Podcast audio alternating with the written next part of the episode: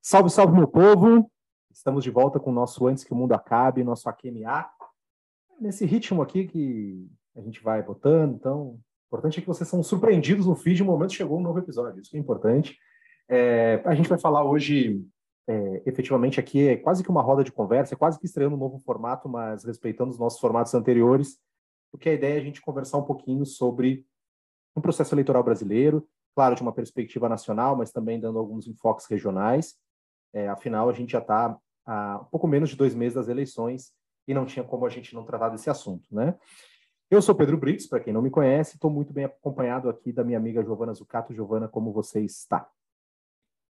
Fala, Pedro. Fala, ouvintes.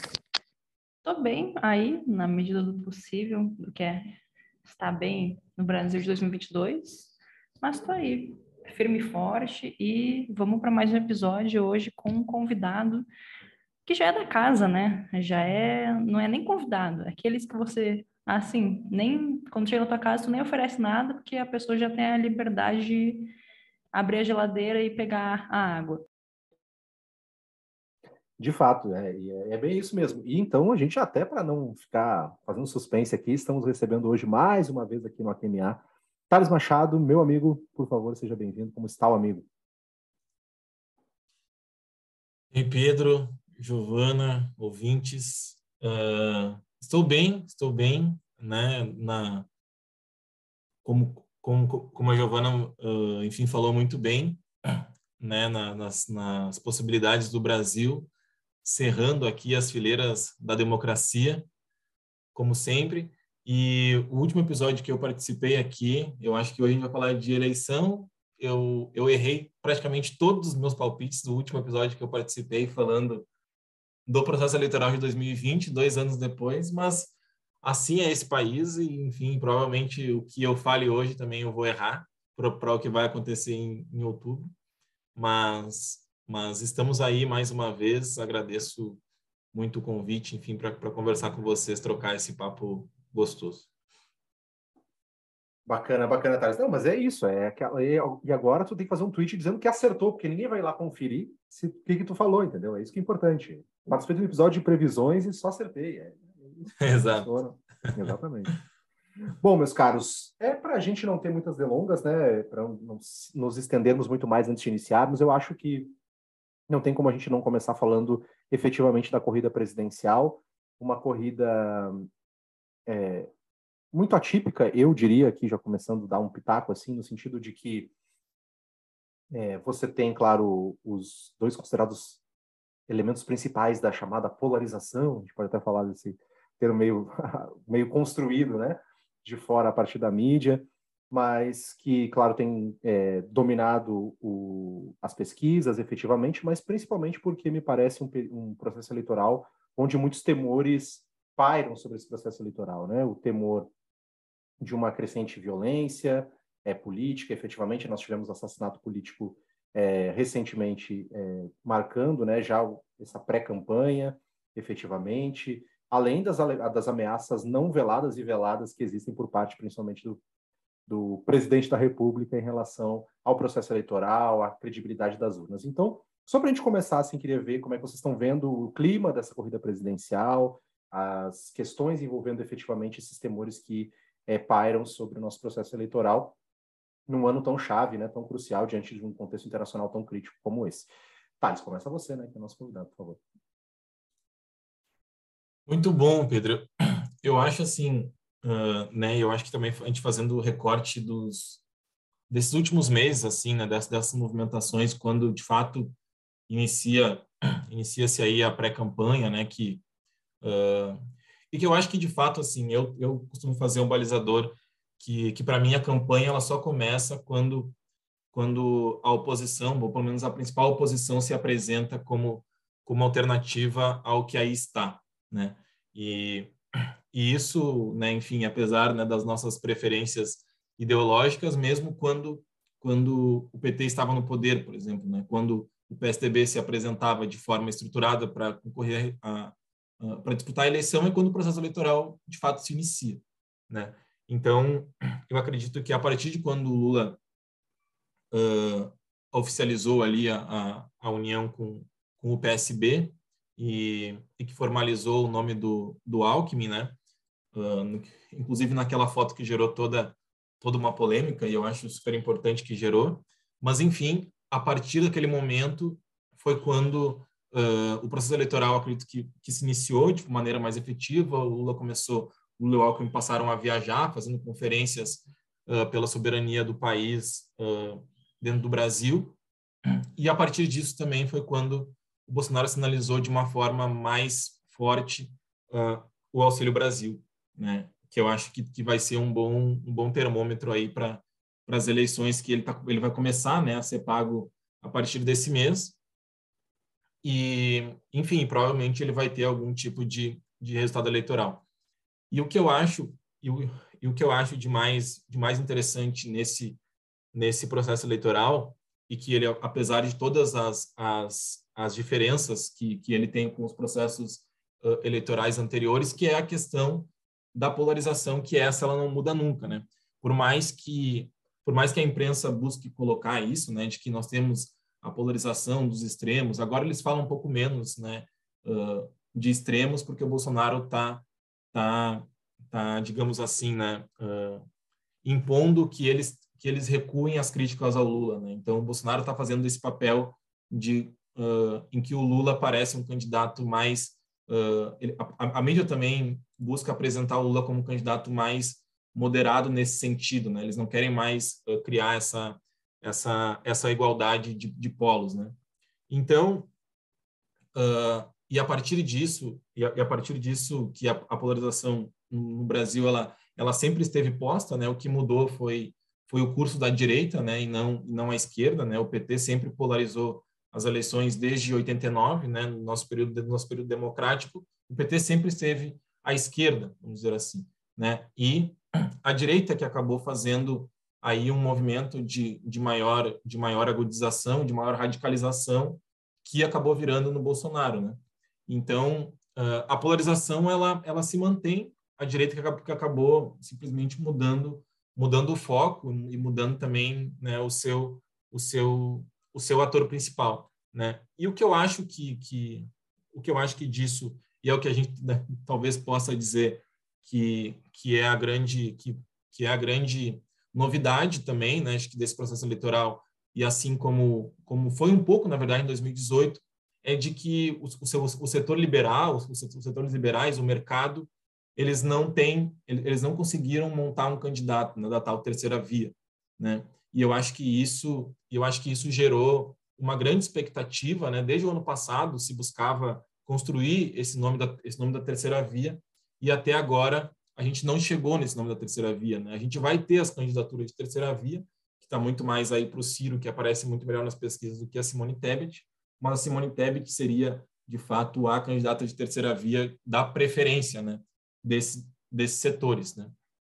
Mas, uh, mas, apesar disso também, né, que, que, que tentou se, se, colocar o Lula, por exemplo, como, como candidato do extremo, uh, e aqui eu fecho pelo menos essa minha primeira intervenção, o Lula fez um movimento inverso, né? Ele, ele acabou colocando uma parte da, da, da terceira via para dentro da chapa dele, né? Colocando o Alckmin, que era o principal candidato uh, uh, em 2018, né? Que ocupava esse, esse ou que procurava esse terço do, do eleitorado e que tinha maior base também. Isso é importante falar. O, o, a chapa do a chapa do Alckmin em 2018 era que tinha maior quantidade de partidos na chapa e que não conseguiu chegar no segundo turno. E o Lula puxou o Alckmin para dentro né, da, do, da sua chapa, e com ele começou a vir os movimentos de outros partidos entrarem também uh, uh, e dando esse apoio formal ao, ao Lula e ao PT. Né? Que ontem mesmo estava vendo que até agora o Lula, a chapa Lula-Alckmin reúne oito partidos, né? e que isso é histórico na, na, na, na nessa nossa democracia, a candidatura de oposição reunir mais, mais partidos do que o atual governo, que, que até agora só reúne duas legendas.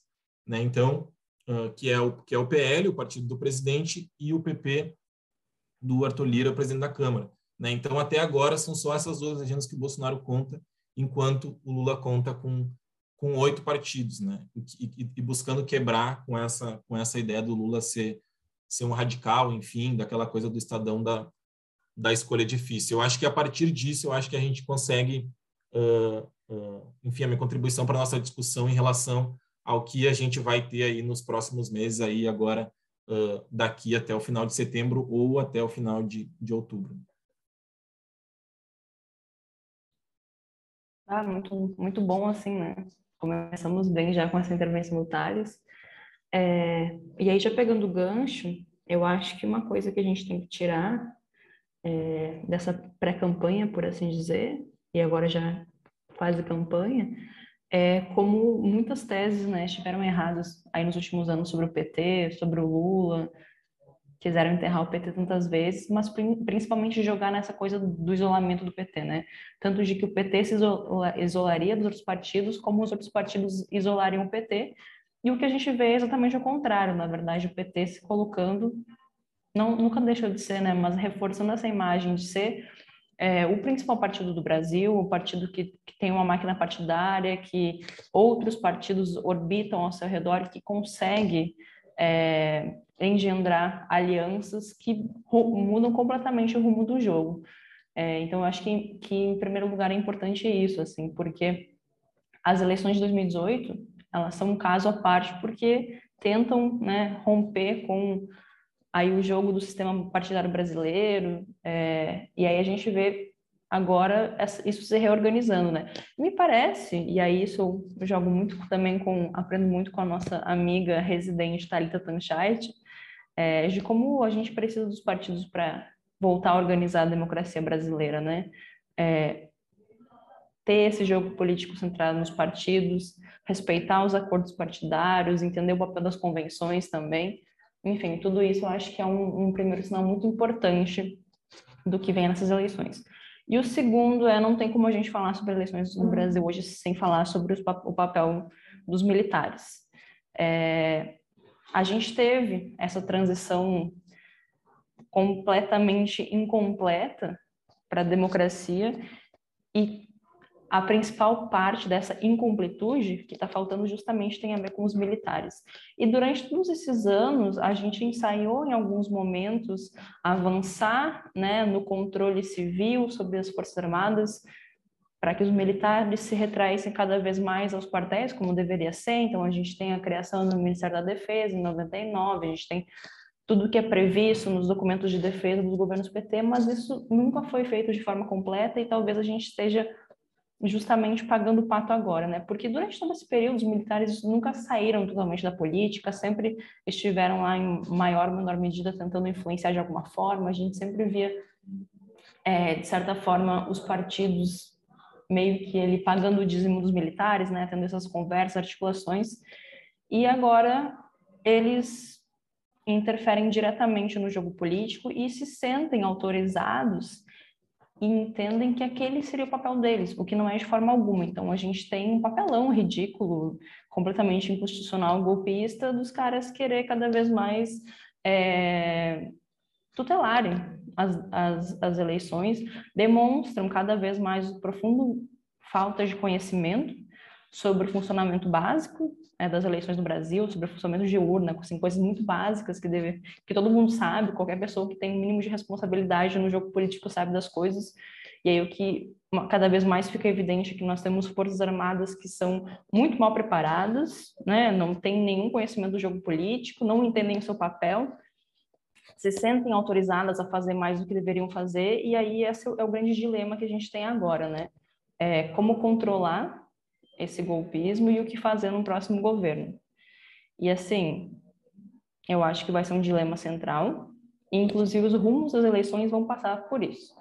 Eu não me arrisco a dizer o que vai acontecer, a forma como os militares vão, vão se comportar é, uma vez que, oxalá, o Lula seja eleito. Por quê? Porque se você me perguntasse, sei lá, 2012, 2014, por exemplo, que a gente está vendo hoje com os militares, eu diria não, nunca ia acontecer, porque eles entendem, o seu papel não entendem. Não entendem, a gente foi enganado, é, eu acho que é, é, muito tranquilo dizer isso hoje. É, militares que estavam no alto escalão dos governos petistas embarcar totalmente nas aventuras golpistas, então passa muito por ver é, qual vai ser a postura dos militares e, curiosamente, passa muito também por como os Estados Unidos vão conseguir domar os militares brasileiros. Isso que é uma loucura, né? Porque, querendo ou não, vai ter essa, essa influência também. E a gente já vê alguns jogos aí é, de influência, etc. Mas é, é, muito doido, então, nossa eleição vai passar por muitos fatores, como, por exemplo, quais vão ser é, os entendimentos externos sobre as ações dos militares brasileiros. E aí é uma desgraça total, é, enfim. E aí o nosso principal desafio, não o principal desafio porque o Brasil está quebrado, né? Tem isso também, mas no âmbito político-institucional. Não, certamente não é o principal desafio do próximo governo, porque o principal desafio do próximo governo é que as pessoas parem de passar fome no Brasil, fato, né? É, mas o principal desafio no âmbito político-institucional é justamente como jogar os militares para a caserna e, mais importante, garantir que esse tipo de coisa não volte a acontecer. Não, é, é, eu acho que tem, tem uma série de pontos aí, né, Gil, você está trazendo e conversando com o que o Thales disse antes, assim, né, é, do ponto de vista doméstico, eu, eu acho que é, o, o que mais me, me impressiona é o fato de a gente não conseguir ter clareza como isso vai caminhar. É, eu acho que isso é o pior, né? A gente não, justamente a gente não saber é o que deixa efetivamente um pouco mais, é, assim, para mim, aquela sensação de insegurança, assim, como como professor, como cidadão, efetivamente, né? E eu acho que é, especificamente esses episódios que conversaram um pouco com violência política, é, acho que eles lidam com a ideia de eventualmente conseguir tentar é, diminuir aquela empolgação de campanha, fazer com que as pessoas saiam das ruas, né? Isso, claro, pode eventualmente até, inclusive, ter um impacto no próprio processo eleitoral em si. É, eu acho que isso é uma coisa interessante, assim, para a gente é, pensar. E do ponto de vista externo, né, essa, essa ameaça golpista, efetivamente, eu acho que é bom dar os nome aos bois. É, você trouxe essa questão né, dos Estados Unidos e a gente não, não sabe, né, efetivamente, por exemplo, como a parceria com os Estados Unidos é, poderia ser ameaçada no ponto de vista militar, como é que eles efetivamente conseguiriam controlar os, os militares brasileiros.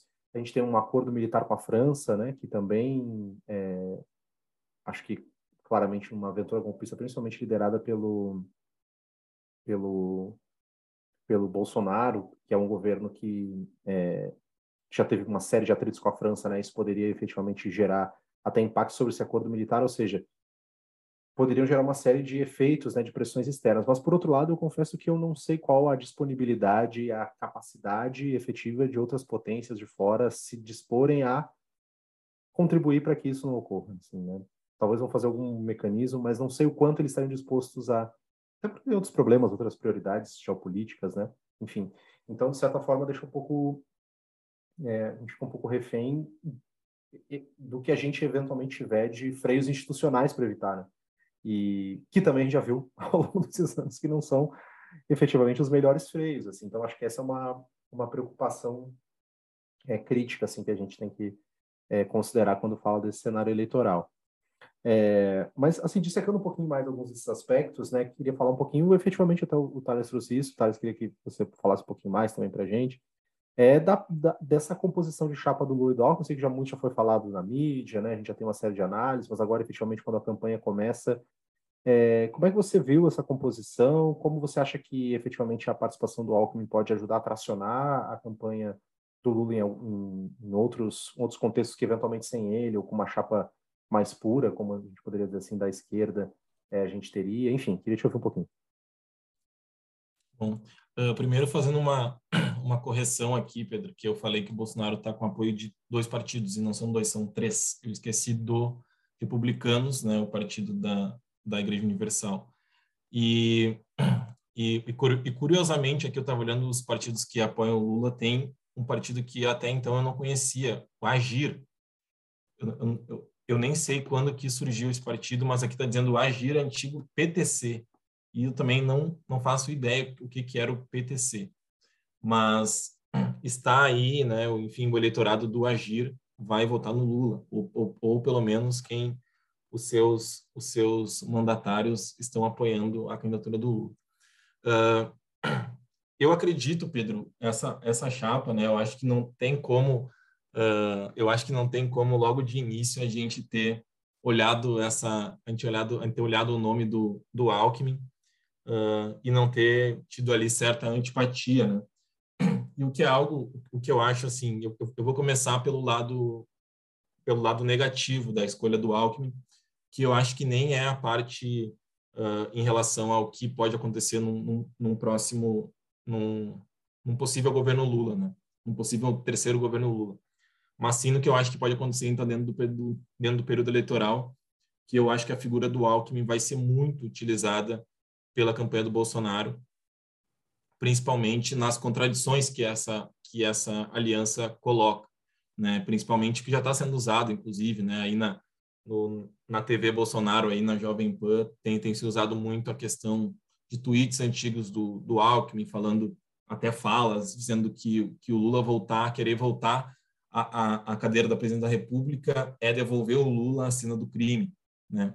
Então, eu acho que isso vai ser muito usado, acho que vai ser muito usado pela, pela, pela campanha do Bolsonaro em, em, em, forte em forte tendência a colocar essa chapa em contradição e, e, tam, e também tentando criar uh, algumas cisões internamente dentro, dentro e na relação Lula-Alckmin, né? Mas eu acho assim, né? O Lula como um cara muito muito hábil, né?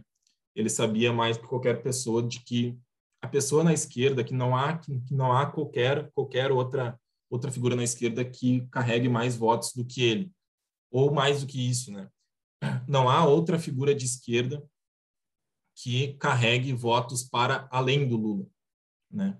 E eu acho que essa leitura ele fez muito bem, né, entender quais uh, quais eleitores que ele precisava conquistar para conseguir ser novamente eleito presidente, né? Então não haveria como ele ele ele por exemplo fazer uma chapa que, que fosse com, com outra com outra pessoa de esquerda ou alguém por exemplo mais mais ao centro, por exemplo, a Marina, algo de, ou, ou, algo desse tipo, que, que, que ele não fosse uh, criar uma, ali uma soma zero em relação aos seus votos. E essa pessoa que poderia fazer esse movimento com ele, principalmente em São Paulo, que é, uma hora, que, que é, o, que é um dos maiores eleitorados, uh, que não o Alckmin, né? Então, ele, ele, ele tentou ali uma aproximação, inclusive, com, com, com o Kassab, né? Uh, ele tentou uma, uma aproximação também com o Calil, e ele acabou com, com, com o Alckmin fazendo, mas, mas ao mesmo tempo fazendo um movimento com que o Alckmin se desfiliasse do PSDB e a partir disso ele, ele se filiasse em um, em um partido que tivesse uma cartilha mais próxima ao PT, né? fazendo ele se filiar a um partido de esquerda. Então, o que inclusive uma parte da, da militância petista que defende o Alckmin desde o início é é colocar que, que, se, que se há uma contradição nessa chapa, não é do lado do não é do lado do PT nem do Lula, é do lado do Alckmin. O Alckmin que fez o movimento de sair do seu partido, né, de se filiar um novo partido e de assinar, em tese, né, uh, assinar na teoria uh, a carta do PT, né, a carta do Lula com uh, candidato à presidência, né. Então não foi o, o Lula fez o movimento de fazer o convite para o Alckmin, mas o Alckmin que cedeu ao aceitar ser vice do Lula. Mas a partir disso também começa a aparecer aparecer algumas coisas que são curiosas, né? no mínimo curiosas, né? Quando a gente vê, quando a gente está falando, a, a, vai falar de empresariado brasileiro e de eleitorado, porque uh, a princípio a campanha do Lula aproximou aproximou o Lula quanto principalmente também o, o Mercadante, que é o que é o, o coordenador de campanha do Lula e que está tratando os principais assuntos, que era para tratar principalmente uh, a questão do Sudeste, né?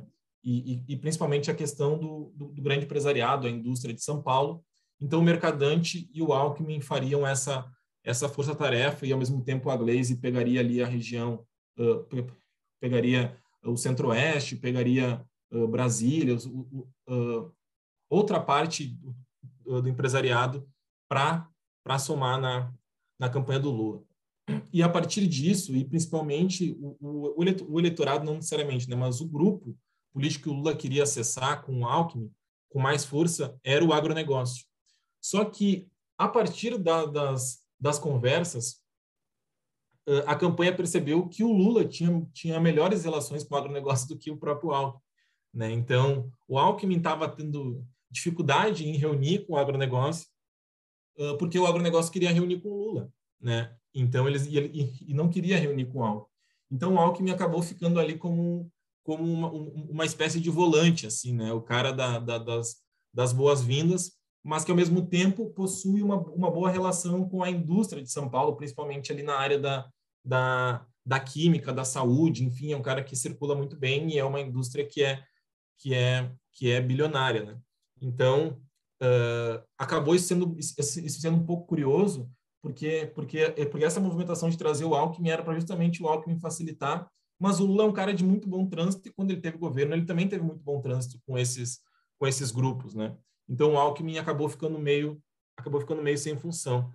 Mas uh, o que eu acho também que essa que essa que essa chapa Lula Alckmin também traz, que é um olhar, né, que enfim, que, que só um, que só um cara com a capacidade de análise como o Lula tem, que eu acho que é uma que ele que ele, que ele procurou uh, uh, com o Alckmin dentro, ao lado dele, montar uma nova aí, uma, uma, nova talvez uma nova repactuação aí da, da, da, da relação da relação empresariado uh, classe trabalhadora, né, uh, para para mostrar, né, de que que ele entende, né, que há uma necessidade de, de, de de uma série de reformas, inclusive que foram feitas, assim como os liberais tanto pediram né, e que isso aconteceu e que o PT não fez, né, isso é importante colocar, o PT não fez grandes resistências à reforma trabalhista e à reforma, à reforma da Previdência, mas que, ao mesmo tempo, é mostrar para essa para esse empresariado, principalmente, e para o mercado, de que as reformas elas não surtiram o efeito que, que, uh, que eles esperavam, né, que, inclusive, agudizou muitos problemas no Brasil, como a Giovana muito bem colocou como a questão da fome, o que faz o Brasil voltar a patamares de 20 anos, né? Então, eu acho que esse movimento de, de, tra de trazer o Alckmin, de formar uma chapa tão diferente né, do que a gente viu até aqui, é também para mostrar uh, para uma parte da população, inclusive, e isso, uh, quando a gente fala de empresariado, a gente também a gente está falando de uma parte aí uh, que orbita a imprensa, né, e do senso comum também da, da, da, dos formadores de opinião, de que as reformas deram errado e que elas levaram o Brasil à miséria e que não necessariamente, uh, por exemplo, quando, quando o pessoal assinou o apoio o apoio à chapa Lula-Alckmin, que eles eles eles pediram uh, que um, um, dos principais pontos seria a revogação da reforma trabalhista, o que eu acho que o Lula não vai fazer, mas ele vai colocar na mesa para discutir. Né? E eu acho que isso, acho que a partir disso, e, uh, a gente vai ter algumas algumas eu acho que vai ser essa nova essa nova correlação de força que vai ser que, que vai ser colocada assim, né? Então, eu acho que é um movimento genial do Lula de fazer isso, né? E eu acho também que ele fez um movimento que normalmente a gente não, a gente não pensa em época de campanha, que ele não pensou só nos votos, ele pensou também no governo, né? Que eu acho que o Alckmin vai ser um cara muito importante num futuro governo Lula, né? Uh, e isso independentemente de onde ele for ficar. Né? O Alckmin já deixou muito claro que ele não vai querer ser, ser somente uh, vice-presidente, né? que ele vai querer ter uma, uma função mais destacada. Né? Se discute muito onde que o Alckmin ficaria, se ficaria na economia, se ficaria na casa civil, se ficaria na saúde, enfim, onde que o Alckmin iria, iria se encaixar, mas eu acho que ele vai ter uma função muito uh, importante no governo, muito mais importante do que ele do que ele está tendo na campanha, do que vai ter na campanha porque inclusive já tem se dito, né, de que vai ter uma grande dificuldade de colocar o Alckmin, inclusive, no programa de TV, né? Qual vai ser a função do Alckmin em programa de TV, né? Porque se o Lula é a figura popular e, e é o Lula que a população quer quer, uh, quer de volta, como que a gente vai usar a figura do Alckmin uh, nessa campanha? Mas eu acho que é justamente isso, assim, eu acho que o Lula olha uh, para as negociações internas, né, como por exemplo essa carta democracia, eu acho que isso só foi possível porque o Lula fez, uh, porque porque o Lula apresentou uma chapa como como essa, né, que eu acho que é um golaço, né, acertar nisso, ainda mais ainda mais que parece quanto mais o Bolsonaro fala mal da carta, mais a carta vira vira algo importante, o que eu acho que nem é tão relevante, né, mas enfim, né, porque é aquela coisa uh, é um assunto que é um, e é um assunto muito pequeno mas que ele acaba virando, virando, virando pauta porque o Bolsonaro vive batendo nisso e dando mais atenção para isso. Mas eu acho que, mas eu acho que mais que o período eleitoral, o Lula olha para para 2023 quando puxa o Alckmin para dentro dessa chapa. Muito bom, muito bom, Thales. Que, que, que análise, que análise. Viu? Ah, a gente vê que o QMA é, é, sempre traz coisas ótimas para vocês. É, de fato, acho que a gente tem uma, uma, um, um novo cenário político bem se desenhando, assim, né, efetivamente, se o, se o Lula chegar à presidência. Gil, me conta daí. Vou, vou te, eu vou te, vou te botar aqui na fogueira, eu nem, nem te avisei que ia te perguntar disso. E o terceiro lugar nas pesquisas, Ciro Gomes, que eu também vou querer ouvir o Thales depois, mas quero começar te ouvindo. O que, que você acha de como é que está essa campanha? Eu acho que cada vez se afundando ou não. Eu já estou aqui quase dando opinião. Tu mas, sabe enfim. o que eu acho do Ciro Gomes? Eu sou 100% cirofóbica antes de ser legal ser cirofóbico. Eu já sou anti-Ciro há muito tempo, muito tempo. Nunca caí no papinho do Ciro, sempre achei uma baboseira masculinista, machista do caralho, perdão pelos termos empregados. É, sempre achei que ele fazia política do macho, inclusive devo ter falado sobre isso em algum episódio do Arquimeado passado. É, nunca me convenceu. Esse blá blá blá de, é o único que tem um projeto de Brasil, uma bobagem, tá? Uma bobagem, é um delírio personalista que o Ciro tem, um partido onde ele toca, ele estraga os partidos, ele tem essa obsessão em destruir partidos, né? Ele vai passando, vai destruindo, e agora parece que está fazendo isso muito bem no PDT. É, e um capítulo à parte disso é o que está acontecendo no Ceará, em que, enfim, tinha a possibilidade de lançar a atual governadora, a Isolda, que foi a vice do Camilo, e assim conseguir, inclusive, uma aliança com o PT, tinha, enfim, tudo para dar certo. E aí, nesse delírio aí personalista de não querer dividir palanque, de não querer PT, romperam e vai ter agora uma chapa do PDT e vai ter a chapa do PT que está crescendo já nas pesquisas. Então, é... o que eu posso dizer do Ciro? Só take errado. E tudo que ele fala, ele fala merda fala sobre qualquer coisa, tá falando merda. E aí, o que eu acho muito curioso é que o João Santana, ele entrou na campanha do Ciro aparentemente para destruir o Ciro, né? Parece aí que foi um, um, um, um, cavalo de Troia que entrou na campanha do Ciro, porque cada nova peça publicitária dá vontade de arrancar os olhos fora, sabe? O preço que a gente paga por enxergar às vezes não vale a pena. É uma coisa assim terrível completamente, como diziam os jovens, cringe. É... Então eu não sei assim o que está acontecendo. Eu estou só vendo se pegar fogo e dando risada, porque eu acho engraçado e eu quero mais aqui se exploda mesmo. E aí o que, que virou o PDT? O PDT enterrou completamente a sua origem trabalhista. É... o PDT hoje em dia agrupa é, quer dizer, é, é, o lar de, de grupos com tendências fascistas no Brasil, um negócio doido demais é, o PDT virou essa máquina contra mulheres, contra negros, contra LGBTs, que não falam, mas também não escondem muito, né? Visto a última fala do Ciro, de falar que isso era política do papo furado. Então, eu tenho a dizer tudo de ruim e, sinceramente, não fico triste. É... Não faz nenhum sentido o Ciro manter essa candidatura porque cada vez mais desidratado, perdendo voto, e sinceramente é a diferença que poderia fazer para o Lula ganhar já no primeiro turno, né? Então é não faz sentido essa campanha. O Ciro ele está cada vez mais se tornando uma piada. E aí eu acho que vale a pena a gente fazer uma reflexão também, porque eu vi muita gente falando, ah, o Ciro é esse cara com muita capacidade, que poderia ser um grande ator político, que a gente já viu atuando muito bem, agora vem uma sequência de erros. Será que é isso mesmo ou será que a gente supervalorizava o Ciro antes?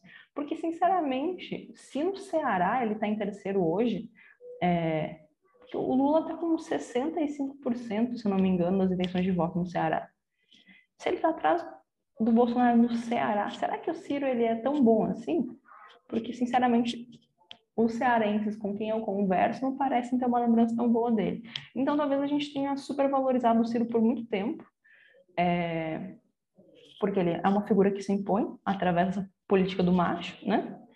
É, mas se você começar a olhar com um pouco mais de atenção, talvez tenha uma coisa aí que a gente não estava pegando, né? Tava, tava sendo muito otimista com ele. Então é isso. Eu só tenho coisa ruim para falar do Ciro. Não tenho nada de ruim para falar dele. É, Sou muito sincera com isso, não gosto, nunca gostei. Não vou fingir que eu gosto, não vou tentar ser imparcial sobre isso, porque é isso que eu tenho para dizer. E ele tá completamente maluco, ele tá num devaneio anti-lulista completamente recalcado, que você fica com... dá pena de ver, dá pena de ver o nível que ele tá se rebaixando. E o que ele tá fazendo agora? Ele tá tentando pegar eleitor bolsonarista. É isso, ele tá completamente é, entrando na pauta bolsonarista. Esses dias ele estava defendendo comunidades terapêuticas, sabe? Umas coisas assim completamente retrógradas. Então, quem falar que o Ciro é um candidato progressista hoje, pelo amor de Deus, né? Não, dá mais. A gente tem que parar de se enganar com isso. A questão é que quem está pagando o pato também é o PDT, né? O PDT está se afundando junto. E aí vamos ver também como é que o PDT vai se recuperar dessa, qual vai ser a ala que vai conseguir puxar o PDT nos próximos anos num eventual governo Lula. E aí a sorte do PDT é que o Lula não é rancoroso. Então, é, talvez tenha um caminho aí de reestruturação. É, mas não sei, complicado. Complicado porque é um partido importante, é um partido que tem uma tradição. Mas o Ciro aí com seu projeto de recalque total está afundando o partido junto com ele. Boa, e só um é, aqui, Ju, que eu tinha visto esses dados hoje da pesquisa IPESP, é 55% para o Lula e 20% para o Bolsonaro e 11% para o Ciro é, no Ceará. Então é. Errei no Lula, mas 11% no Ceará. 11% é. no Ceará. Isso tem que dizer alguma coisa, né? Isso tem que dizer alguma coisa. Mas é o que eu falei. Não vou fingir que gosto. Eu poderia ficar 10 horas em cima de um palanque falando mal do Ciro Gomes e ainda não falaria tudo que eu tenho falar de ruim dele. Então é um assunto que nem pode dar para ele, entendeu? É melhor passar para quem vai, vai fazer essa análise mais tranquila, porque eu sou completamente dominada pelo meu sentimento de cirofobia. A gente tem que fazer uma AQMA Special Edition anti-Ciro, então. 10 horas de jogo falando contra o Ciro. Thales, e você, como é que tá vendo Ciro, Terceira Via? Cara, é, eu, eu acho que o, o, o Ciro uh, também, assim, eu vou na linha da Giovana, uh, apesar de ser a, primeira vez que eu escuto esse, esse termo de, de cirofobia, uh, mas eu, eu, eu tô vendo muito, assim, o Ciro endoidando mesmo, assim, né? E, e quando eu digo isso é porque, assim, né, tu vê o cara pela segunda vez seguida, né, disputando uma eleição, e o cara não consegue trazer um partido né, uh, para o seu lado. Né? Ele, não, ele, ele não tem a capacidade de, de, de, de, dialogar, nem que seja com mais um partido. Né? Então, e, e, todas, e todos os seus fracassos, uh, ele, ele acredita eles ao PT. Né? Inclusive, inclusive nessa, nessa incapacidade de dialogar com algum outro partido, uh, ele sempre fala que o PT que isolou ele, né? O PT não permite que eu faça que eu faça aliança, né? O PT, uh, uh, o PT, enfim, que, que levou o Brasil a essa polarização que não permite que, que pessoas como eu cheguem cheguem à presidência. E além de tudo isso, né, do que a Giovana já já, já muito bem colocou, uh, ainda passa toda todo um ar que é que é esquisito assim que eu que eu acho esquisito uh, um, um, candidato como ele que ostenta os seus uh, no máximo uh, 9% nas pesquisas ostentar de uma arrogância assim né? Como ele falou na na semana passada como afirmando que essa é a última vez que ele concorre à presidência né? É basicamente colocando assim para o brasileiro assim ó vocês têm a última chance de, de me colocar na presidência viu se não for agora, não vai ser nunca mais, né? Eu vou tirar férias, eu vou cuidar da minha vida, né? Vai, vai para Paris, não sei, mas, mas é uma é, é, é, é uma é uma figura que que chama que chama muita atenção assim e com essa desconexão da, da, da própria realidade assim, né?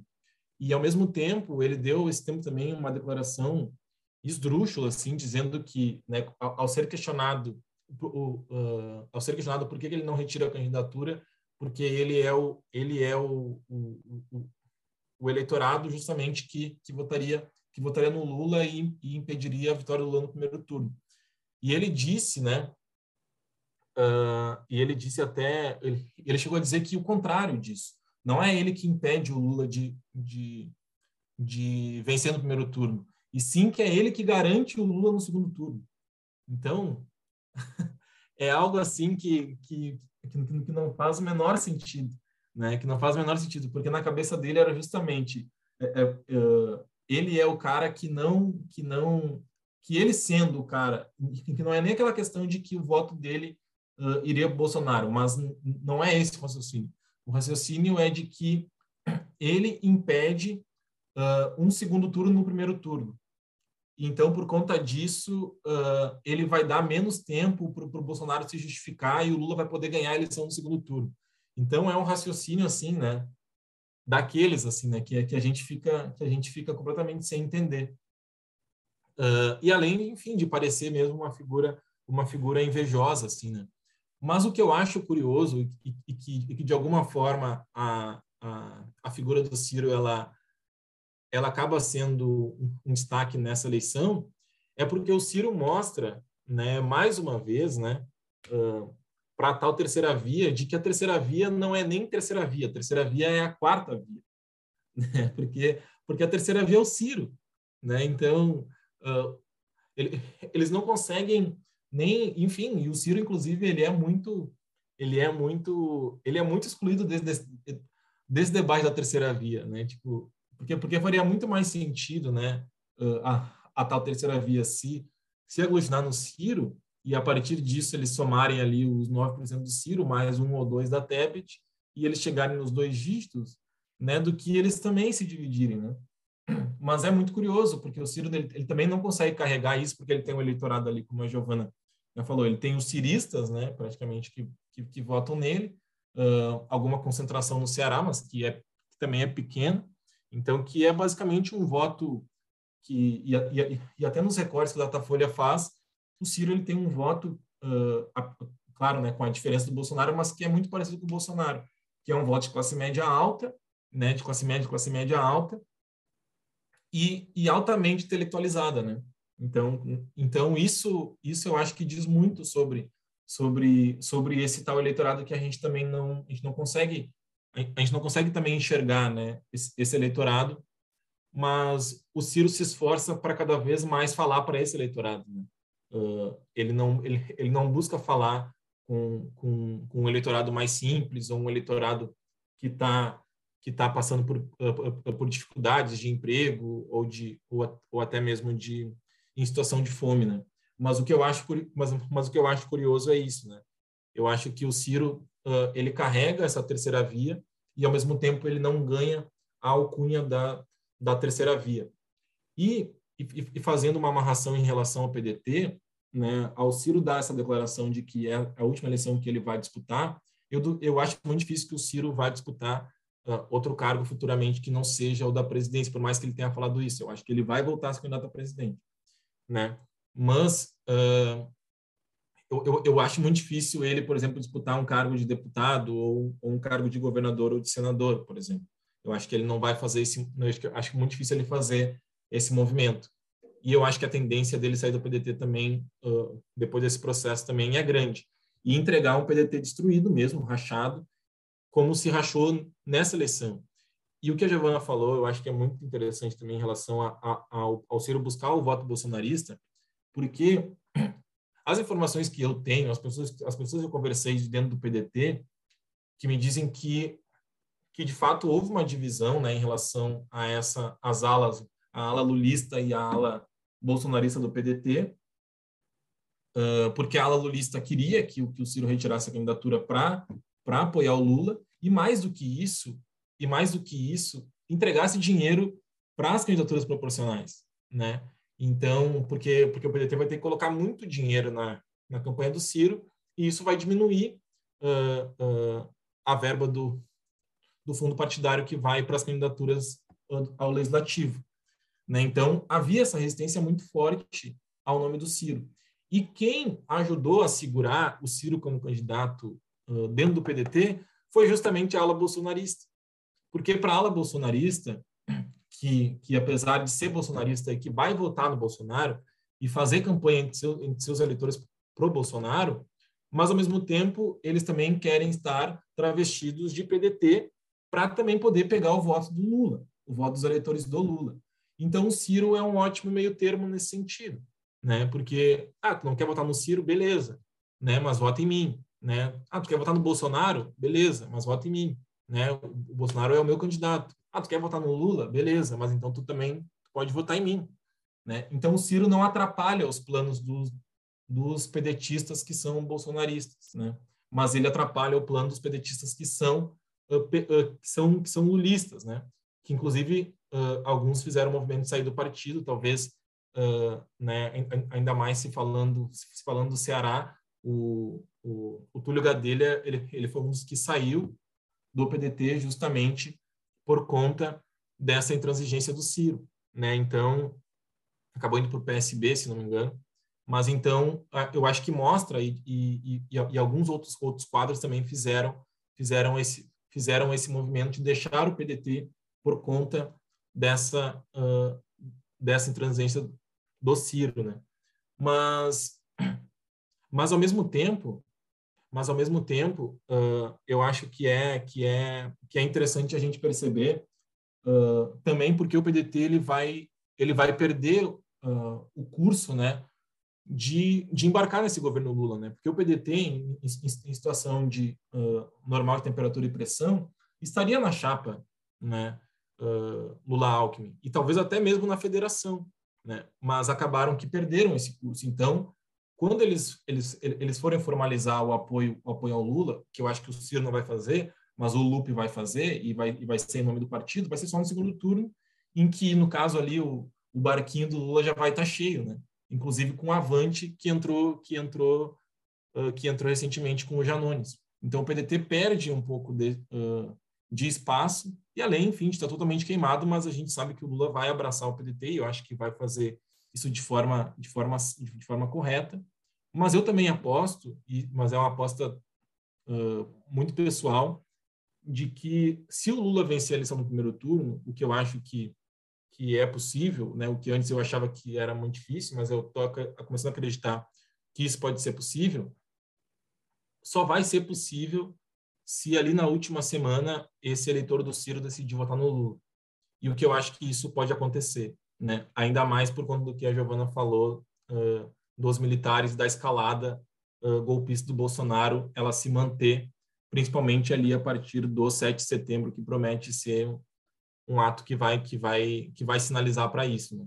Então eu acho que pode ser um momento uh, crucial para esse apoio virar e, e ter a, a possibilidade do Lula vencer no primeiro turno porque, diferente uh, do Ciro controlar o PDT de alguma forma internamente, pelo menos a estrutura, a burocracia do partido, ele não consegue controlar os seus eleitores nesse sentido, né? que já mostram que, que, que se a depender deles, uh, uh, a vitória do Lula no primeiro turno, eles podem fazer essa migração. Né? Então, eu acho que, que a figura do Ciro, de alguma forma, eu acho que ele segura esse eleitorado com ele para lá no, uh, nos finalmente, né, esse, esse eleitorado partir para votar no Lula e, e, permitir que essa eleição termine já no início de outubro. E aí, agora falando de maneira um pouco menos, um pouco mais comedida, né? Só um, um outro comentário sobre a terceira via ou a quarta via, que é a chapa é, da Simone Tebet com a Mara Gabrilli, que foi anunciada essa semana, é, que é uma tentativa completamente errada e vai ser totalmente frustrada de ganhar o voto feminino, né? É, essa ideia de mulher bate mulher, etc., basicamente virou a chapa do feminismo liberal, que chegou com alguns anos de atraso, né? Talvez essa chapa fizesse muito mais sentido ali em 2014, ou em 2015, mas hoje é uma chapa que não faz nenhum sentido. É, e aí tem duas coisas que, que são importantes pontuar. Quando o PSDB entra de vice é, na chapa da Simone Tebet e coloca uma mulher, uma mulher que é senadora, né? Então tá botando aí o, o mandato. Aliás, eu não sei, ela pode voltar para o mandato dela depois, se ela perder a eleição? Sim, sim. Ela está na, ela tá na metade do mandato. É, tá. Então, pelo assim menos como a Simone vai perder. Tebet também. É, não vai, não vai perder o mandato, mas mesmo assim, por que, que não colocou um Dória? Por que, que não botou um Eduardo Leite? Né? Por que, que não botou um quadro masculino? Porque sabiam que era uma, uma eleição perdida. Então, tá queimando uma mulher. Então, isso aí já é super questionável. Não, eu não vejo nada de positivo é, para a mulher na política colocar uma vice é, que vai se desgastar para caramba nessa, nessa campanha, que não vai agregar em nada para ela no futuro, enquanto poderia muito bem ter colocado um homem para segurar essa, e não colocaram.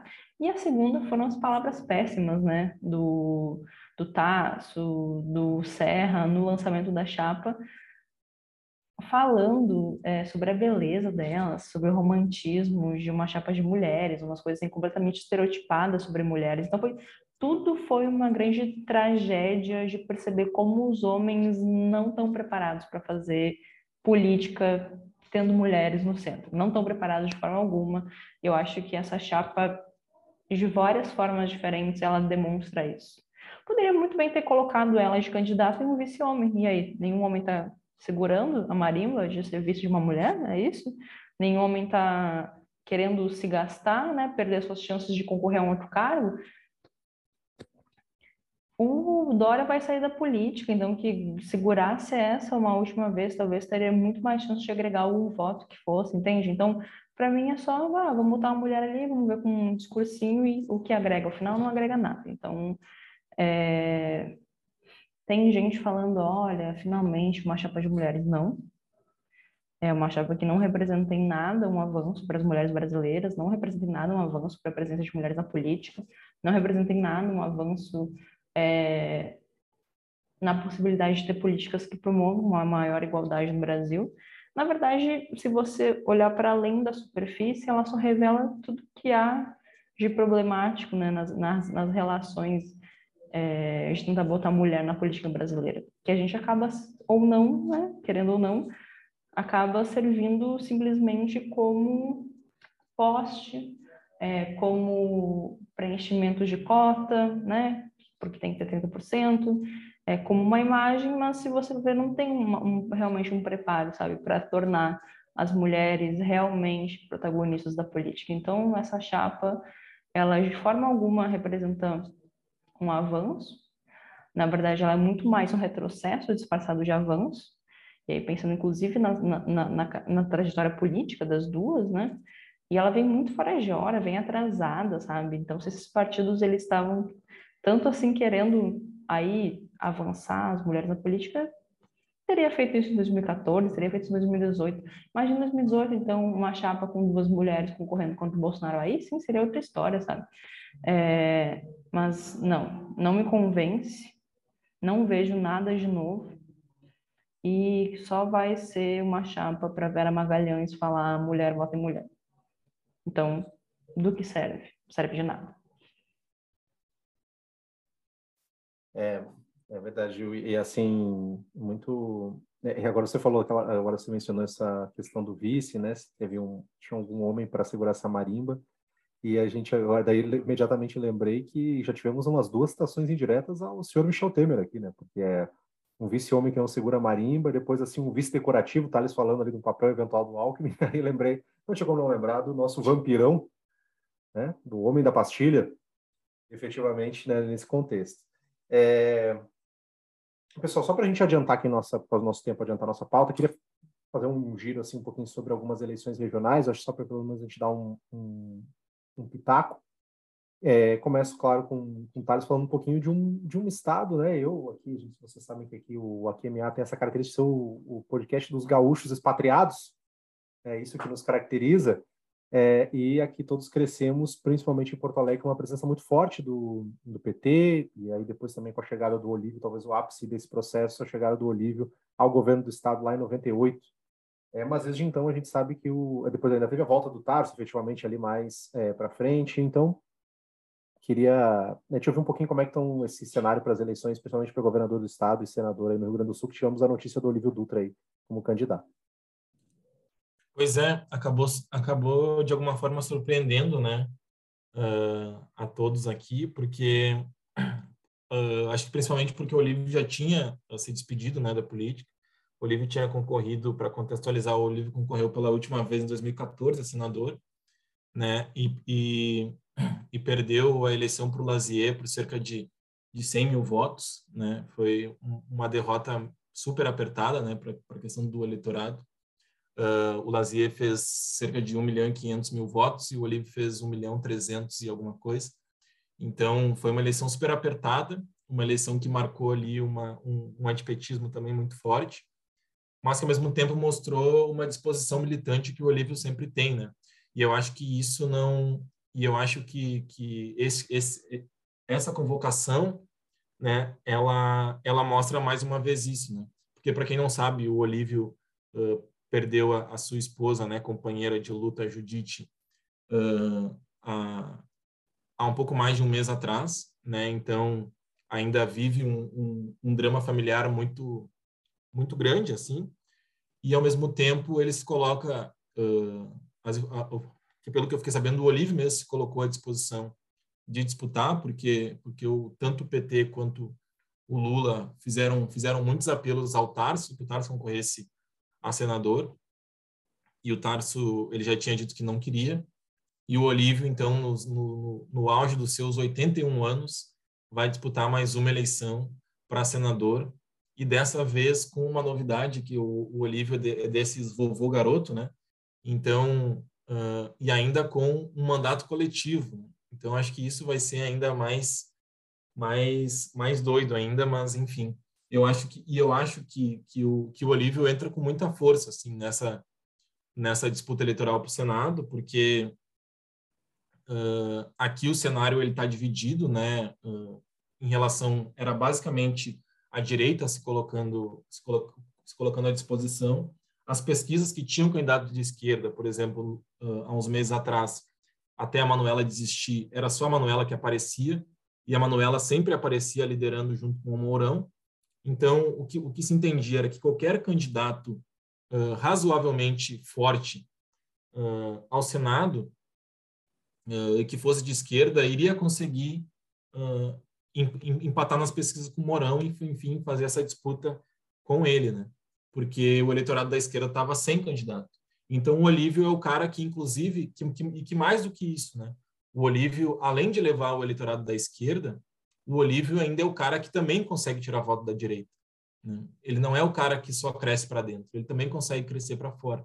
E, e, da mesma forma que, por exemplo, que o contrário também acontece. Eu também acho que o Mourão é um cara que, com a sua figura, por ser militar, enfim, porque as Forças Armadas ainda, apesar de todas as tragédias do governo Bolsonaro, ainda gozam de prestígio com a população, e inclusive com a população mais pobre também, né? por mais doido que isso possa parecer, mas uh, tem prestígio com a população mais pobre. Uh, e, e, eu acho que eu acho que a, que a, disputa ela vai se dar ela vai se dar por aí, né? Porque o atual senador que, que em tese iria disputar a reeleição já pulou fora do barco, que é o Lazier. O Lazier Martins não ele não vai disputar uh, o Senado, já anunciou que vai concorrer a deputado federal uh, pelo pelo Podemos, porque a sua chapa escolheu a Ana Amélia como candidata a senador. E eu acho que a Ana Amélia ela vai fazer ela vai fazer esse pêndulo aí uh, entre um voto mais entre um voto mais moderado, mas também o voto bolsonarista, né? Vai, vai pegar esse voto do campo, né? Do, do, pequeno agricultor, do agronegócio, um pouco das indústrias também do, do, do Rio Grande do Sul.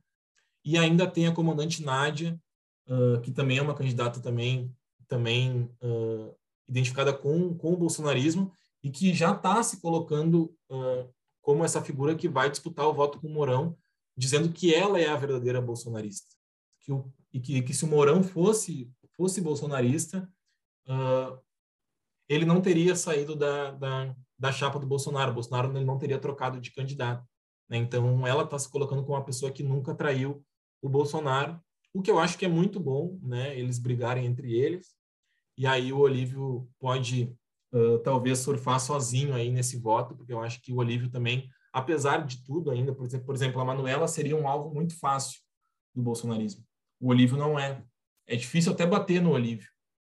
Né? Então, uh, então eu acho que eles vão acabar brigando muito entre eles e o Olívio vai surfar mais sozinho, talvez vão bater na questão da idade, de que o Olívio talvez não vá cumprir o mandato uh, uh, na sua plenitude, mas enfim, eu acredito que é uma aposta muito boa. E no governo do estado, e no governo do estado, a gente tem um cenário que se apresenta, acho que muito favorável pro Leite, né? Acho que é muito confortável, está muito confortável pro Leite uh, que no momento ele e o, e o, e o Onyx estão, estão liderando as pesquisas.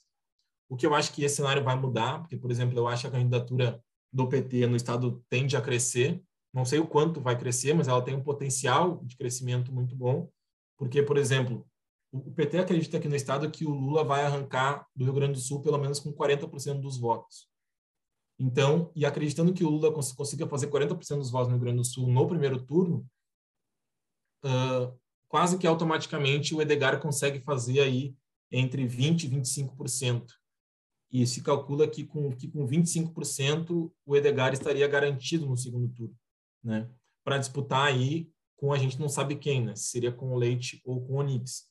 Mas é claro que a leitura melhor é enfrentar o Onix, enfrentar o bolsonarismo e buscar aí agregar, agregar uh, outros partidos para um segundo turno conseguir fazer uma frente democrática, assim como o Lula já está tentando fazer no primeiro turno.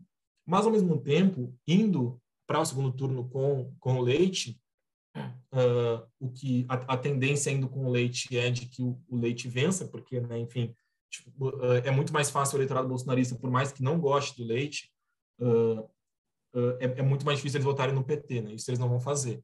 Eles, eles dariam essa reeleição para o Leite também. E se o Leite for para o segundo turno com o Onix, a esquerda vai fazer o voto no Leite. Né? Então, eu acho que essa corrida está tá muito confortável né, para o Leite, que não dá para chamar ele de atual governador, né, porque ele também renunciou.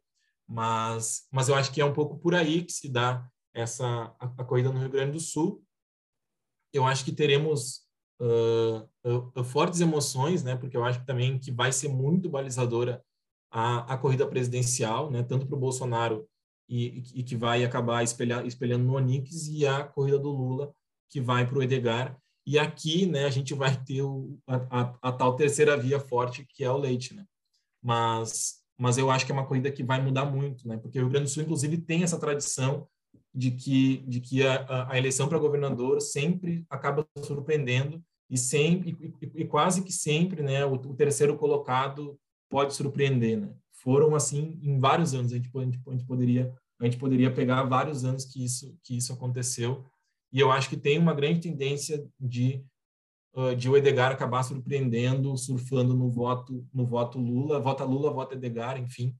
Eu acho que eu acho que isso tem grande chance de acontecer. Mas ao mesmo tempo, a direita também, enfim, vai estar muito forte, né, no, no estado porque uh, o Rio Grande do Sul é um dos estados que o Bolsonaro está priorizando. Né? Então, além do Onix, Bolsonaro, o Bolsonaro ainda tem o Heinz como candidato. Né? Então, ele vai ter dois palanques no estado, dois palanques que vão ser que são fortes. Né? O Onix por ser ministro, enfim, por ser talvez hoje o cara que mais represente melhor o Bolsonaro, mas o Heinz também porque ele é, o, PP no Rio Grande do Sul é o partido que mais tem prefeituras, né? Então vai ter uh, muito voto concentrado no interior e ele é uma figura muito forte no interior. Né? Então, enfim, o bolsonarismo não aposta que o, Bolsonaro, que o Heinz cresce, né? Mas eu acho também que é um cara que daqui a pouco uh, também pode surpreender.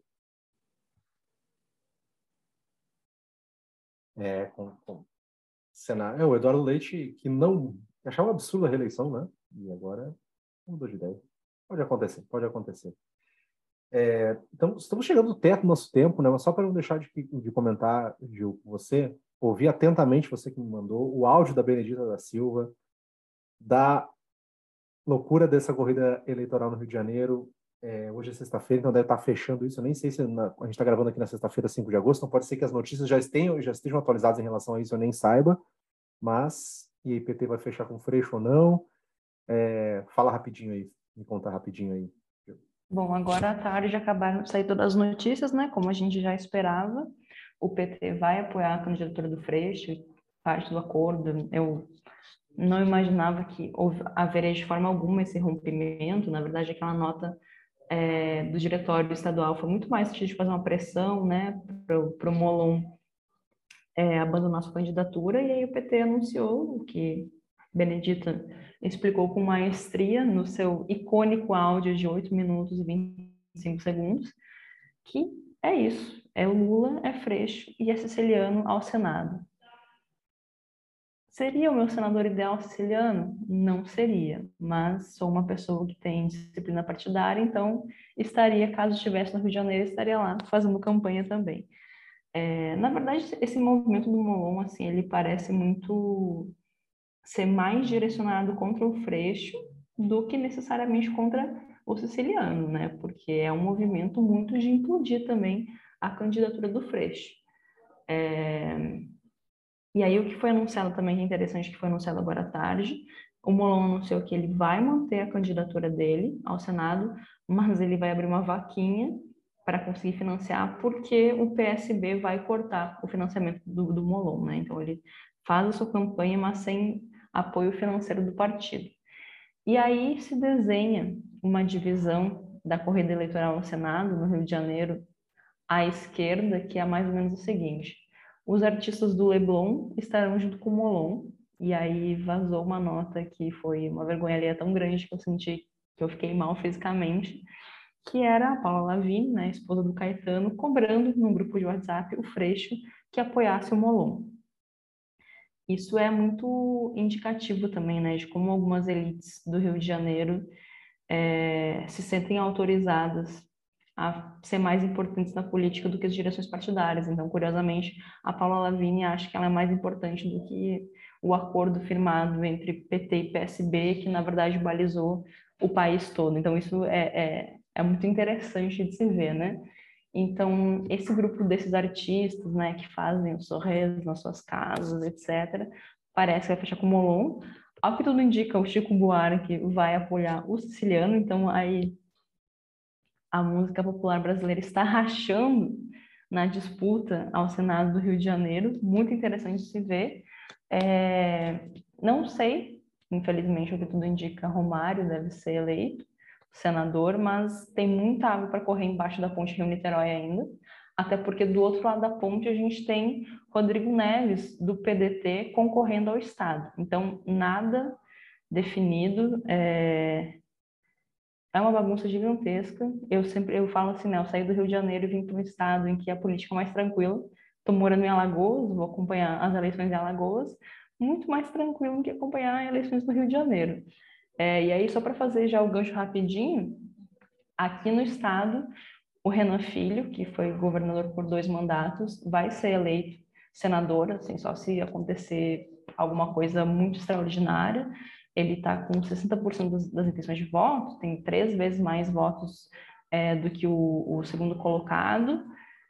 E o Renan Filho e o Renan Pai, eles também são grandes fiadores da campanha do Lula, né? Foram eles, inclusive, que ajudar nessas negociações de que o MDB liberasse os diretórios estaduais para entrar na campanha do Lula. E um dos principais pontos de apoio é justamente aqui em Alagoas.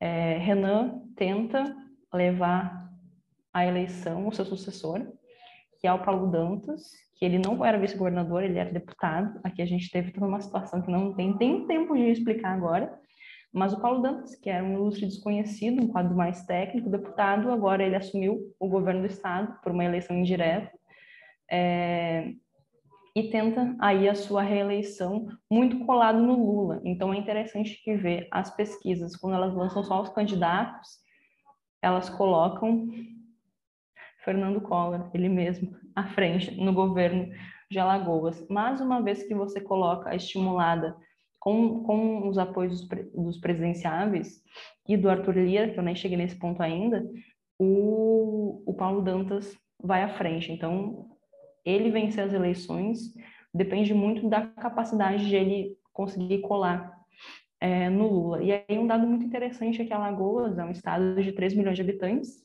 pouco mais de um milhão que fica concentrado em Maceió. E existe uma divisão muito clara. Maceió é uma cidade extremamente conservador. Então, aqui, se você pega as pesquisas só da cidade de Maceió, você tem Fernando Collor e Bolsonaro na frente, e inclusive o Renan Zinho, né, o Renan Calheiros Filho, não sendo eleito ao Senado. Se você pega Alagoas no agregado, o quadro muda completamente. Aí você tem, sim, Paulo Dantas à frente, Lula à frente e Renan sendo eleito de lavada. Então, é um, é um quadro é muito interessante, assim. E aí, Alagoas hoje é um microcosmos da política brasileira, porque você tem três candidatos principais, está muito ainda em aberto, né? Você tem o Paulo Dantas, então apoiado pelo Lula, você tem o Fernando Collor, que chegou de última hora na campanha apoiado pelo Bolsonaro, e você tem o Rodrigo Cunha, que até um mês atrás era o favorito das eleições e agora está em terceiro, que é apoiado pelo Arthur Lira. Então, a eleição em Alagoas também é uma queda de braço entre Arthur Lira e Renan Calheiros figuras assim um pouco centrais na política brasileira, né? Então é muito interessante como um estado de 3 milhões de habitantes, na verdade, ele centraliza em grande medida a política brasileira. E aí, assim, a minha aposta, eu acho que vai dar Renan, com certeza no Senado, e eu acho que a chance da Paulo Dantas é muito grande também. É, e aí, essa dobradinha Paulo Dantas, Renan e Lula seria muito boa para Alagoas, porque com certeza o Estado receberia muito dinheiro. Mas eu acho que a gente, o Renan Filho é um nome para a gente observar no futuro, que tem chances de ser uma grande liderança é, nacional. Assim, muito possivelmente ele deve vir a ganhar um ministério do Lula, né? E é o que tudo indica, a suplente dele vai ser a esposa dele. E eu acho que ele vai aparecer bastante na política nacional nos próximos anos, porque ele herdou a capacidade de fazer política e multiplicou o charme do pai dele. Então, assim, vou falar, é uma figura muito interessante de se observar. Renanzinho sabe fazer política, é impressionante.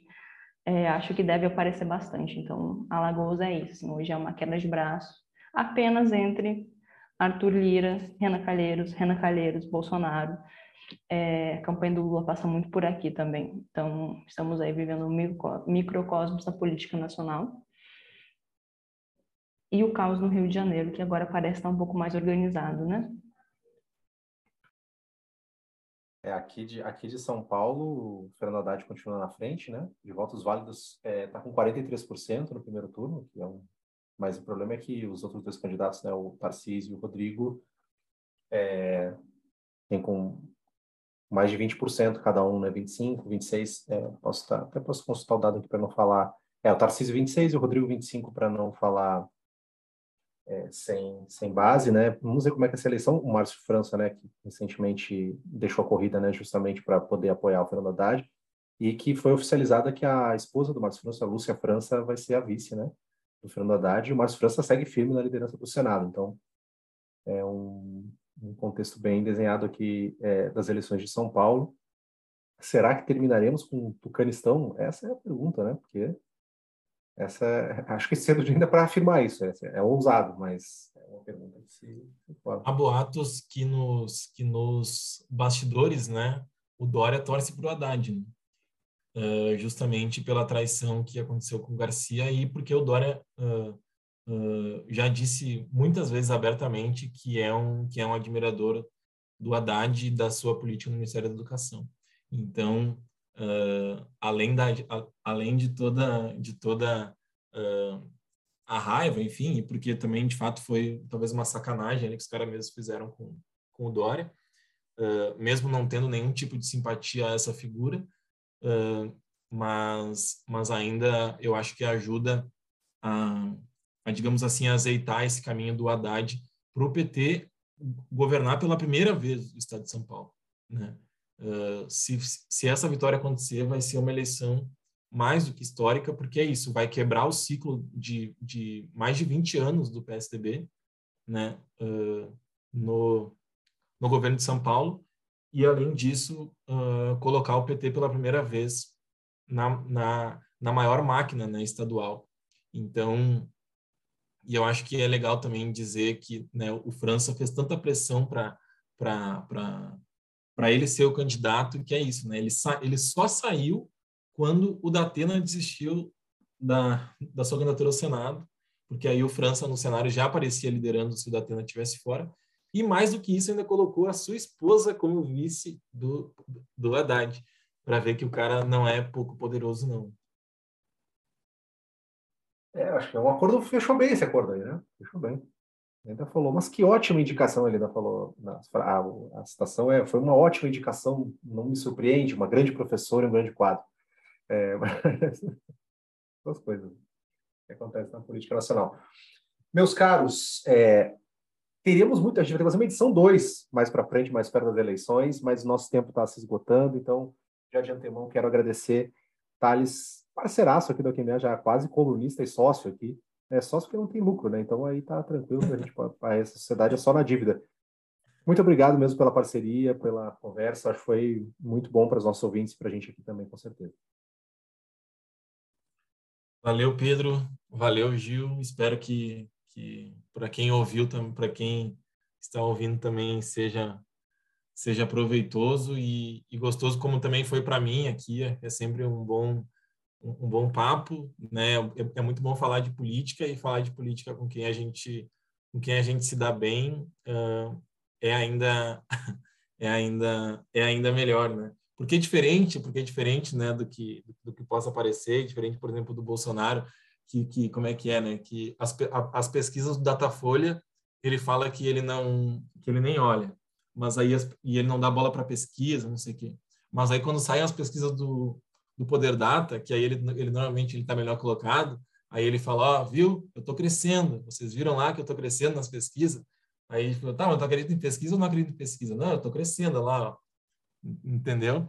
Mas ao mesmo tempo uh, é muito bom, é muito bom estar aqui, não só porque normalmente a gente a gente concorda, mas porque também uh, não há grandes devaneios, né, fora da fora da realidade aí e porque a, a, a nossa como é que é a Terra plana também dá voltas, né? Então aqui mais uma vez estamos, enfim, é sempre bom porque eu escuto também, gosto muito daqui do Akemiá, estou feliz que o programa voltou e, e sempre que e sempre que quiserem, sempre que precisarem, eu, eu estarei à disposição. Boa, Thalys. É, e Marília, né? A gente não falou da Marília, parece que esqueceu que a Marília existe, mas a Marília está aí numa agenda de trabalho é, essa semana, está fora, está tá viajando, então por isso que ela não pôde participar aqui com a gente. Eu só esqueci de comentar uma coisa aqui, que esse grupo especificamente, que é um grupo que troca muito sobre futebol, nós três aqui colorados, daria para fazer um QMA sobre o Internacional e a Sul-Americana, mas tudo bem, a gente poupou os ouvintes disso. Mas essa... Mas a gente pode fazer, né? Pode fazer. Pode fazer, pode fazer. Acho que vai deixar os ouvintes empolgadíssimos, mas enfim. É... nem me fala que o 0 a 0 não me deixou muito feliz, mas tudo bem. É... Luxemburgo foi retirado da candidatura ao Senado nos 45 do segundo tempo. Mas isso é muita sacanagem com o nosso. Sacanagem total. Sacanagem total. Cara, o Lucha seria um baita quadro, porque ele é bravo. Ele é bravo, ele é lulista, ele, ele não é o Romário, entendeu? Então, triste, muito triste o golpe que deram no E ele ia incomodar. Ele ia, imagina esse cara no Senado, ele ia incomodar muito. É. Acabaram com o projeto. Acabaram com o projeto. Dá. Minha amiga Giovana Zucato, obrigado mais uma vez. Sua despedida. Valeu, Pedro. Valeu, Taleco, nosso parceiro de sempre. Espero que vocês tenham gostado do episódio. Aí, desculpa se me passei na pistolada, mas aqui algumas coisas me tiram do sério um pouco. Algumas coisas, sendo elas basicamente Ciro Gomes, me tiram do sério, né? É... Mas, enfim, espero que vocês tenham gostado. A gente tem que fazer mais um episódio, porque tem muita coisa para falar sobre eleições estaduais é, e mesmo aprofundar nas que a gente já falou, né? Então, bora marcar aí de novo. E um grande abraço aos nossos queridos ouvintes que, de vez em quando, estão lá fazendo nada, pá, um episódio do Aquemiá, assim, que é para todo mundo ficar ligado. Pode acontecer a qualquer momento. Pode ser daqui a um mês, pode ser daqui a uma semana, pode ser nunca mais. Mas, né? Aí é só para dar uma surpresa. É, e, e, por isso que fica já a dica aí, aproveitando o gancho da Giovana, de você seguir a gente lá no seu agregador de podcast favorito, porque a partir disso você consegue, então, receber a notificação quando chega ali um novo episódio.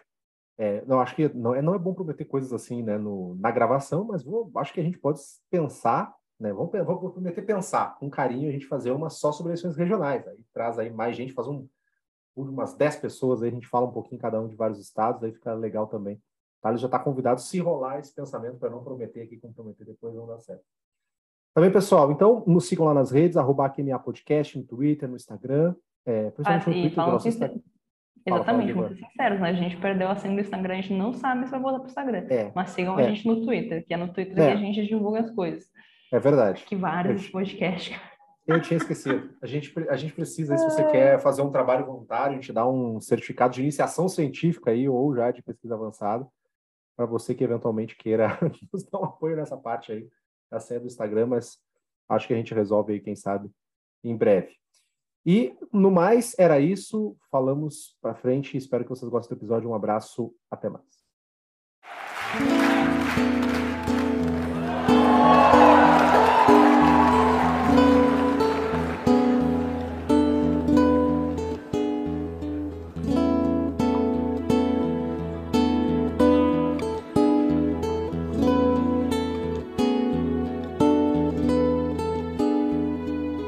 Quando você foi embora, fez-se noite em meu viver. Forte eu sou, mas não tem jeito. Hoje eu tenho que chorar. Minha casa não é minha e nem é meu este lugar. Estou só e não resisto. Muito tenho pra falar.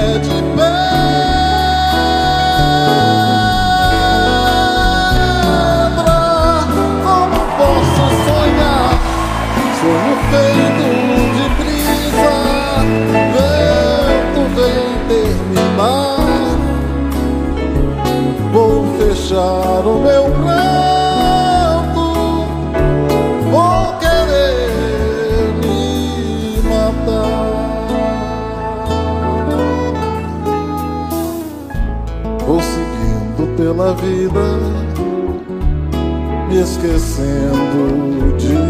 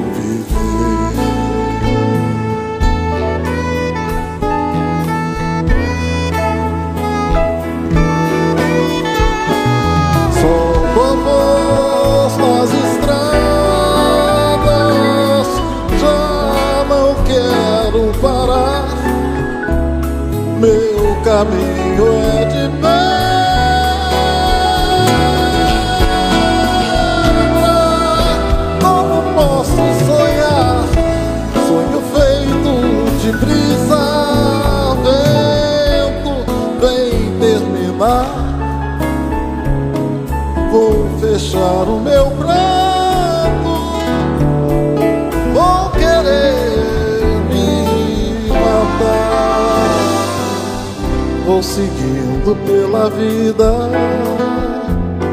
me esquecendo de você.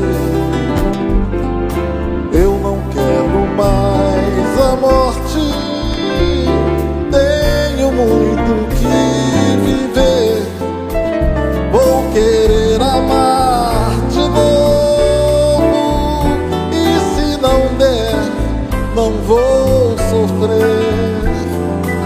já não sonho, hoje faço.